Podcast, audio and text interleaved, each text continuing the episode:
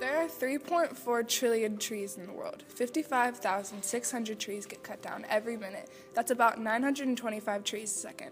If we keep up that rate, the earth will have no more trees in 300 years. Let that sink in. That will be the end of plants, the end of animals, the end of the human race, and truly the end of our world. We are a group of students from Franklin School of Innovation that have been studying the effects climate change has on our world.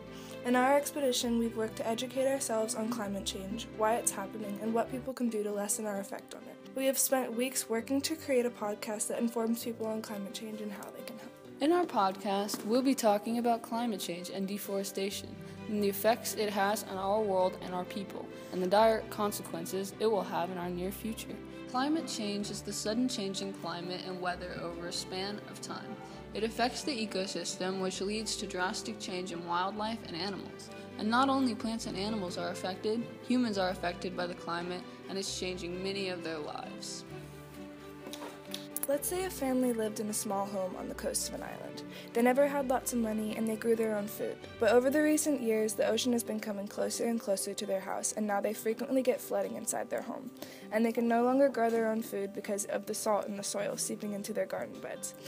They often go hungry and are thin and get sick often. In the in the December of 2018, there was a drought and they lost water for three days. The little boy, who was only six years old, passed away from dehydration. The family is barely pulling through and works almost every day collecting trash to block the seawater from getting into their home. And the worst part is that this happens to families all over the world every day, and it's all caused by climate change. Is this the world you want to live in? We interviewed a man named Andy Tate who is an ecoforester. He works almost every day to help the environment and the ecosystem so that we can stop these awful things from happening.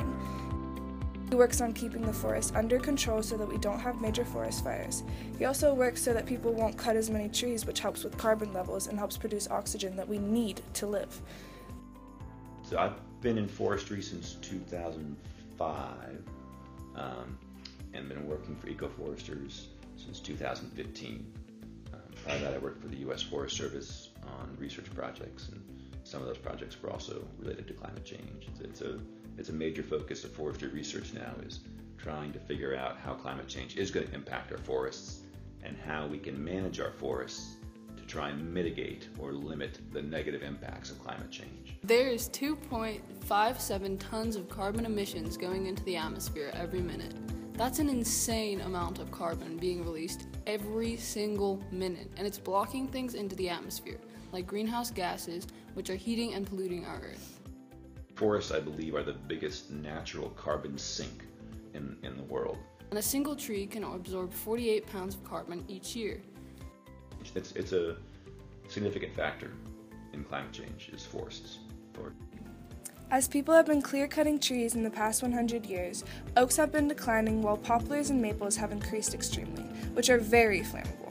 When these things happen in the environment, it messes with the ecosystem, and one thing always leads to another. And even if it is over the span of time that we aren't noticing drastic changes, it has a major impact on plants, which leads to a major impact on animals, which leads to a major impact on humans, whether we realize it or not. Things are happening to our world. Things have been happening since the beginning of time, and some change is normal, but people have taken it too far, and we need to stop the damage that we are doing before it goes too far. We need to make the change in our world. We need to be the change. It's time to make a change. We as students can rise against deforestation and bring it into the light of the new generation. We are going to do our part to plant trees to help replenish our community and our forests.